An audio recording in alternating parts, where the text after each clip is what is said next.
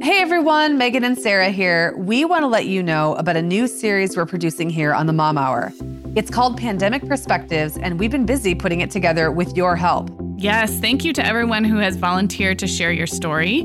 The goal of this series is to better understand what people's lives are like in different industries and careers and situations during the COVID 19 global pandemic. In each episode, you'll hear two short interviews with someone for whom this experience has a very specific and challenging impact on the way they live, work, and parent their kids.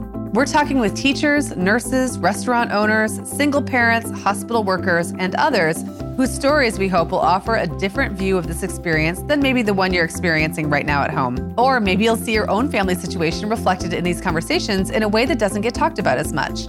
Either way, we know that when we have a better understanding of what other people are going through, it makes us better and more compassionate parents. Look for the Pandemic Perspective series dropping right here in the Mom Hour podcast feed on Sundays this spring. And of course, we'll continue to bring you our regularly scheduled episodes throughout this crisis as well.